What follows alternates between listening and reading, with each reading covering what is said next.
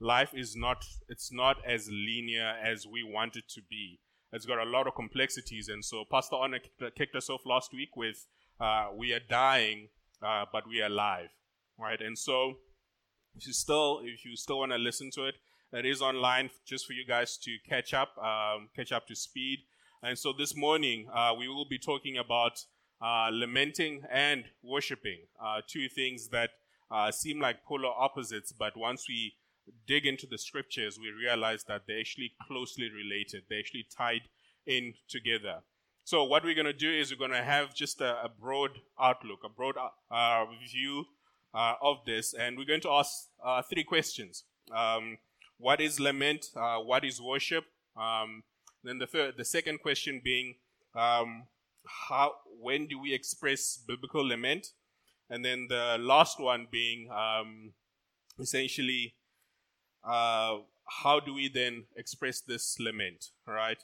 So before we begin, um, allow me to pray. Uh, pray for me. Uh, this is quite a heavy topic. Uh, I believe most of you would have walked in here uh, with something that you're probably lamenting over. So I'll pray for you guys. You guys pray for me as well. Let's close our eyes. Lord, uh, we we thank you once again that we could gather like this. We we get to worship you in amazing ways, Lord. Um, but most of all, Lord, outside of worship, we, we, we get to bring our anxiety before you. Uh, we get to uh, really be honest with you, Lord Jesus. And so, even with the message prepared, uh, whatever words I've written, uh, whatever it is that has gone through my mind, Lord, um, cleanse it with your goodness. Uh, I pray that it speaks to uh, people's hearts here, Lord. People that have walked in here carrying so much, um, people that may have walked in here without any hope, uh, people that may have, might have walked in here uh, saying, "This is the this is the last chance that I have to hear from you, Lord." And so, uh, just praying for a major, a big encounter uh, with you, Lord Jesus. Uh, praying that you may transform lives. Uh, praying for everyone's hearts here, Lord, that you would just warm them up, not to my voice, not to my humor, not to anything that I have to say, but rather what you have to say, Lord, that I'm just your mouthpiece, Lord. Uh, that is all that I am. I'm your mouthpiece, Lord. So, Lord, we want to give uh, this time to you. Um, bless it. Uh, um, make it holy. Um, make it meaningful, Lord. And so, Lord, uh, we thank you. We praise you. In your holy name we pray. Amen. So, one of the first few things that we have to ask is what is lament and what is worship? So if you go look at the dictionary definition of, of lament, uh, lament is just essentially it is an expression of a passionate expression of grief or sorrow or simply a complaint. Now, I don't think we use lament in normal language, right? A, a lot of the time, it's something that we would associate with the Bible, but uh, I would go as far as to say that lament isn't something that is uniquely Christian, right? If you go online and you just Google something like South Africa lament, uh, you get a host of articles, none of them Christian. Um, the ministers lamenting inequality, this minister is lamenting an attack on this country, or something like that. So, this is something that is not uniquely Christian, but I'd, I would say that in the hands of a Christian, when a Christian laments, uh, within the confines of biblical principles, it transforms them. And even at times when when they get to share that amongst a group of people, as we heard from Willow here, who just really shared an amazing story of her life, then it transforms the people that also get to hear this, that get to be witnesses. And in the same way, worship is also not something that is uniquely Christian. I know a lot of us think, um, what is your favorite music? And some might say, uh, I like hip hop and I like worship music. Um, worship is not bound to music. Um, worship is so much broader than that. Uh, worship, you could say, is actually an expression of adoration, reverence, and devotion towards something or even someone. So in our DNA, we are all made to worship. All of us worship. All of us are worshiping something, whether or not we're inside or outside the church. Now, when we shift our focus to the Bible, lament is a historical prayer language for hurting Christians, right? The, the rest of the Bible is just, it's littered with uh, people just going through stories, going through tough times, and documenting this in the form of their lament. And so, one writer says it provides a biblical vocabulary and a model for talking to God about our pain or helping those who are walking through suffering. It is about casting our anxieties upon God. At its root, it's a way to worship. It is a way of it is a way of expressive of, of expressive grief and pain while seeking and recognizing God for who He is. And so then we gotta move on and say, then when do we express uh, biblical lament? So we can express uh, we can express lament when we are grieving the loss of someone or something. And so one of the popular stories um, that is that is in the Bible is the story of Job, right? I know you guys are like Jeremiah 29 11. That's not me. I'm all about Job. That is the one book I love so much, right? And so what we see in Job's life is uh, right at the onset um, a story of loss. He pretty much almost loses everything that is dear to him, everything that is important to him um, in a very short space of time. And so his, his very, very first few words uh, are a lament in chapter 3, right? And so a lot of us can relate to this. And then one of the other ways in which uh, we express lament is when we look at uh, our city, uh, our city going through a season of destruction.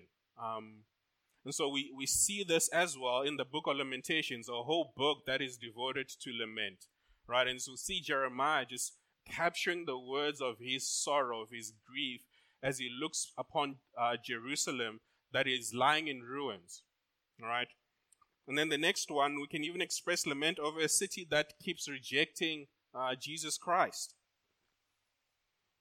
And so we see this with Jesus Christ in Matthew 23, uh, verse 30, 37 to 39, when he expresses sorrow over the people of Jerusalem who were rejecting him as a savior. And so the honest truth that I have to say is that a lot of the time with these three examples, I get stuck on the first one. I get stuck on me. I get stuck on what I'm going through, what I'm grieving. But I believe that during in certain seasons, even as the season that we're going through as a country, right? With what's happening with the coronavirus, and even more with what's happening with the inequality in, in our country, violence against uh, women and children, that it's not just about my lament, right? You could be going through a great season where you are not going through anything. But when we step out the door, so much is wrong.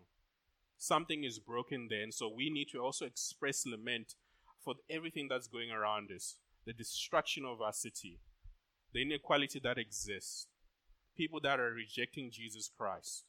Right? So that is just as important. And then with the last example, we can also we can also express lament of our own feeling of helplessness, um, experiences at the hands of wicked and unjust people. How many of how many of you can how many of you guys here can say that man I love my boss? Not oh. if you're a boss, how many people actually love you as the boss? No, you have to. just just one. Um, but what, what we find what we find here is is David's David's story, which becomes the the landing point, which becomes our framework uh, for the rest of the sermon, where uh, David is also going through quite a lot. Um, he's suffering uh, under the the hands of an unjust king, right? And so his response is to lament. And so for us, before we go into, uh, before we read our scripture, Psalm 142, verse 1 to 7, uh, just a brief background on what is happening here. So, Saul, uh, who was the, the first king um, of Israel, uh, pretty much sees that David is, is, is favored by God and is favored by the people. And so he gets, he gets so jealous that it sends him into a murderous rage where he actually wants to take King David's life, right? And so here's the amazing thing about King David, right? Um, Saul wants to actually take take his life, and he tries several times, but David still stays. And I don't know who does that. Uh, the first time someone attempts to take your life, uh, you run, right? And so what happens is that we enter the story here where David is actually on the run, uh, where David is actually um, lamenting um, the unjustness of this whole situation, that he is innocent. And so, um, if you have your Bibles, um, can you please turn to uh, Psalm 142? Uh, it will be up on the screen, um, and I'll be reading from the NLT. Here's the word I cry, I cry to the Lord, I plead for the Lord's mercy. I pour out my complaints before him and tell him all my troubles. When I'm overwhelmed, you alone know the way I should turn. Wherever I go, my enemies have set traps for me. I look for someone to come and help me, but no one gives me a passing thought. No one will help me. No one cares a bit what happens to me. Then I pray to you, O Lord. I say, You are my place of refuge. You are all I really need in life. Hear my cry, for I am very low. Rescue me from my persecutors, for they are too strong for me. Bring me out of prison, so I can thank you. The godly will crowd me, for you are good to me. And so, with, with that, uh, a, a lot of us see ourselves in that story. A lot of us are either in that story or we've been through that story, right? Where we feel alone, or we feel abandoned, or we feel like, man, um, I don't, no one can help me out of this, right? And so, one of the few things that has to happen is that um, we can either stay in that grief and that sorrow, or we can lament. But here's here's something I, I gotta say. It's just just because of the complexity of the way life is, right? All of us at a certain point in time will lament, right? All of us, right? The nature of this world, it's it's broken. Something is out of sync. We're continuously trying to correct it. And so all of us will have gone through something or, or are going through something or will go through something that requires to lament. But Christian, my thing is how are you going to lament? Right? It's not a matter of when or if, it's how are you going to lament. So, this leads us to the next question, which is how to express biblical lament. And the first thing, uh, not so obvious, is to, to turn to God. Right? That is the first thing. Turn to God. Right? The truth of the matter is, our tendency is not to turn to God. more often than not, um, in those moments of pain, we want to go somewhere else. And so, for me, if we're not turning to God, what ends up happening is that our lament is just empty. It's just an empty complaint, right? If we're not turning to God, our lament sounds like those uh, organizations or uh, politicians that all they do is we lament the tragedy that happened over the weekend we lament this, but nothing is going to happen. There will be no change. No one has the strength or the power to shift things.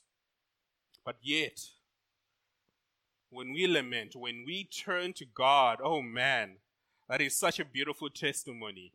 Because when we turn to God, we are declaring something in that moment. We are declaring that God is all powerful. Right? We are declaring that God cares. We're declaring that God hears. Right? We are declaring that God acts. And we are also declaring that He knows best and can be trusted. Right? The truth, though, is that in all of this, it, it is hard to turn to God. And so, a lot of the time, instead of turning to God, we, we move the other way, right? And, and, I, and I get this, and it's hard. Right? But often, we kind of withdraw. We, withdraw either by saying, you know what, I'm not going to pray anymore, right? I'm angry at God. I'm going to stop going to church, right? I'm going to stop reading the Bible. I'm going to stop engaging in community. And can I be the first to say, man, that is not the answer. Isolation is never the answer. If anything, I'd say, come, come back in, come closer.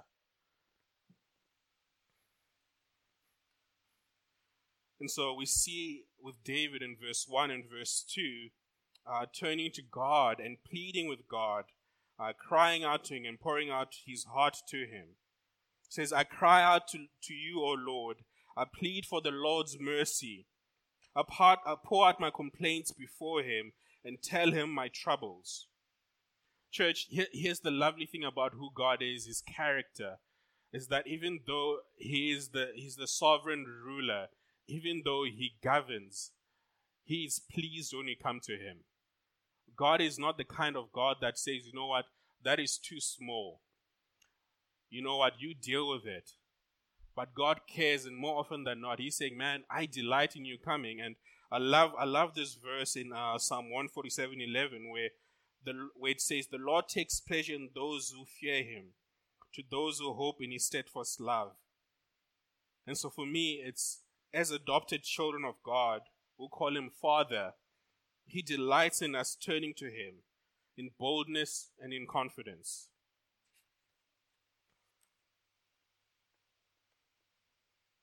So as we shift on, now we, we've learned that we turn to God. Then the next step is we, we ask, or in this instance, uh, we cry for help. For most of for most of us, we end up on one of two sides: uh, one of despair and hopelessness. Um, that and I feel that crushing resignation of man, this is my life, this is it. Is is you know nothing can happen here. There is no hope. And I'm saying, man, that is not the way, right? That is not the way. Oh, we can end up in the other extreme of total denial, right? Uh, everything is, uh, I call this the everything is fine brigade, right? You know those people, you know, like, hey man, how you doing? You know, it's like, no, I'm, I'm fine, man, I'm fine. It's like, uh, your, your arm is hanging off your, uh, your, your arm is hanging off your body by uh, a ligament. It's like, no, this, no, I'm fine, man, I'll, I'll be good you're losing a lot of blood, dude. Nah, man, it's it's cool, man. I'm hustling. Oh man, the treats, man, they look so good, man. Let's go have the treats. You know, and so a lot of the time, we just want to say that everything is fine. Right? I'm good. Don't worry about me. And so I understand that sometimes the this is how the world uh, wants us to be. The world wants us to be self-reliant the world says, "Man, you do you. Um, you be you be self-made. Uh, this is your problem. You fix it. No help is coming, right?" And so I'll I'll be the first to say that, man. Uh, even as uh, King David expresses uh, his sorrow, some of the parts are essentially, man, uh, there's no one to help me. There's no one that I can turn to. Uh, and I'll be the first to say, man, if we've been that kind of church, I'm sorry for that, man. We repent, right? Give us another chance. But more so, I'd say, man, um, with God, God never fails, right? I don't want us to be the kind of people that, uh, based on a bad, um, bad diagnosis from one doctor, we write off the whole medical profession and we get to miss out on the great physician who's going to heal our hearts and who's going to heal our souls. And so I'd say, man, fine, maybe we have failed you as a church, we have failed you as an eldership. Maybe you've been to the point where you said, man, I need help, and no one has stepped in. No one has heard my voice. Please do not give up on God, right? You can give up on us, but continue to turn to God, continue to cry to Him. And so for us, man, God, God is not looking for us to first clean up our game. God is not, God is not in the business of saying what, uh, fix yourself to a certain point, then you will be acceptable to me. But God is saying, man, bring your whole mess, bring everything, and I will deal with it.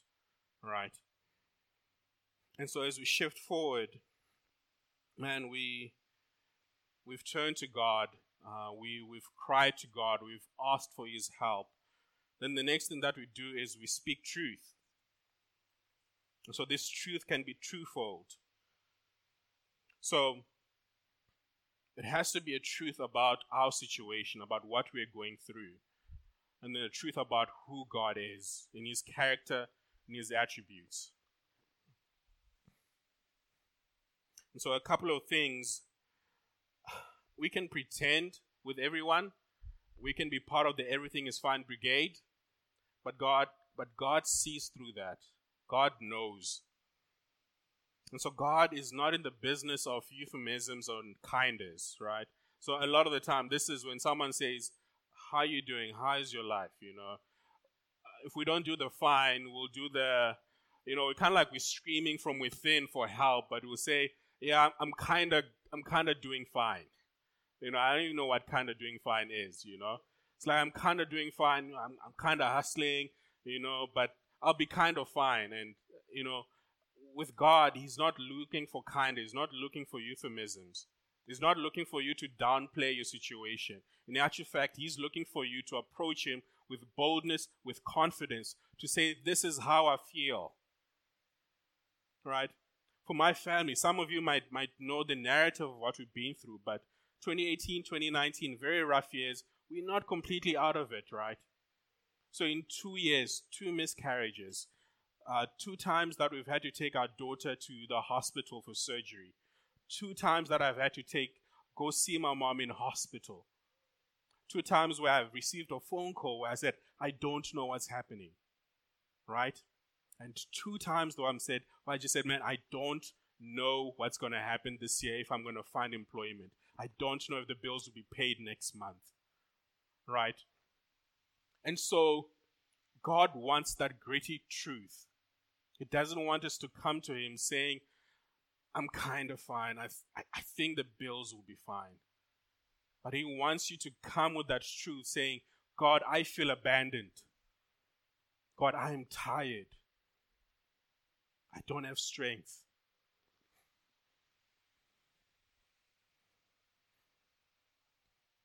And so, a lot of the time, the reason why we don't do this is because of self reliance. Right? A lot of the time, there's this sense of, you know what, I, I can handle this. I'll be I'll be fine, right? I don't really need any help.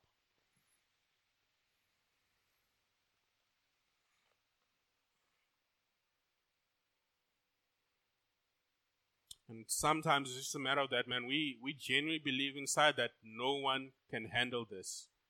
Which on either side of the spectrum, it's pride that's talking. And so the cry of lament, it helps us, it helps us bring us to a lowly state. It helps us to acknowledge that, man, I am powerless. I am helpless. I don't have it in me. That my networks, my, my competence, my accolades, my titles, who I know, what I can do, all of that is in, it's in an ineffective currency. The only effective currency here is a lowly state. The only effective currency in dealing with all of this is saying, God, I don't have the strength. You are my only hope. And so this lowly state then stirs up worship within us, right? And so when we shift on in this state of worship, uh, we declare unchanging truths about who God is. Right? And to do this, this is important. We need to know God. If, we're, if we are going to declare truths about who God is, we need to know who God is. When I say we need to know who God is, we need to know Him deep in the trenches, right? We, we can't just know God at a surface level. We cannot just know God based on borrowed faith or borrowed, borrowed knowledge. This, the Sunday gathering, and our Wednesdays, those could those just cannot be enough. Those can't be a, tr- a primary way of feeding ourselves. Those are supplementary. Right? We need to be reading God's word. We need to be engaging in prayer to get to know this word of God. And the, the lovely thing is, once we start paging the scriptures, then we find ourselves in good company. Right? We find ourselves in good company. We find the people of God going through similar things. That's what's lovely about the Bible that, man, whatever they, they were going through, it's not so different from here. Right? It's not so different from our time, from what we, what, what we are going through. And a lot of the time, as we search through the scriptures, as we go through them, we realize that, man, uh, I can relate to this, right? Look how, look how God has dealt with these people, how He has been faithful to them, right? And so we find ourselves in good company. And so, if we were to lament well, we should know God, but know Him as, our, as if our very existence depended on Him. No surface level stuff. Because I'm telling you guys, when that season comes, um, that sermon that you that you heard three weeks back, it's not coming back. I'll be the first to admit, uh, I don't remember what the sermon points were four weeks back. If you can tell me what the sermon points were two weeks back, man, good on you. But I'm telling you, most of us, after this sermon, within a week, within two weeks, we will not remember this. So this cannot be it. This cannot be it. And so we see in verse 3 and 5 um, um, David essentially speaking these truths where he says, I am overwhelmed. No one cares. No one is helping me. There's no one there for me. And so in verse 3, we even see that after declaring how he feels, after seeing that, you know what, this is the space that I am in, I'm giving you the greatest truth, God, about how I feel. Um, the way he refers to God, he starts talking about God, about his character, about who he is. And so, verse 3, uh, David says that he speaks of God's supreme knowledge and wisdom. That this, this God isn't fumbling in the dark, right? This is the God, this is a God that he can trust. So, in the verse, he says that uh, you alone know the way. Um, you alone know the way I should turn. And essentially, what, what David is almost declaring, it's just, it's, it's such a simple line, but when he says, You alone know the way, it's that God, God is the only person that knows the right way. There is no plan B for his life, there is no other way. And a lot of the time, unfortunately, when we approach God, we're approaching God because every other plan that we've had to sort out our suffering uh, hasn't worked out. But as we see here, uh, King David says, Man, God, you have supreme knowledge. Right? This is, this is the God that when his son was on the cross, he was not fumbling in the dark, saying, You know what? This, I didn't expect this, I, but let's roll with it. But this is a God that knew what was happening, knew each and every detail. And even as they lamented, saying, Our Lord has passed away, our Lord is hanging on the cross man, something was about to happen three days later. And God knew about that.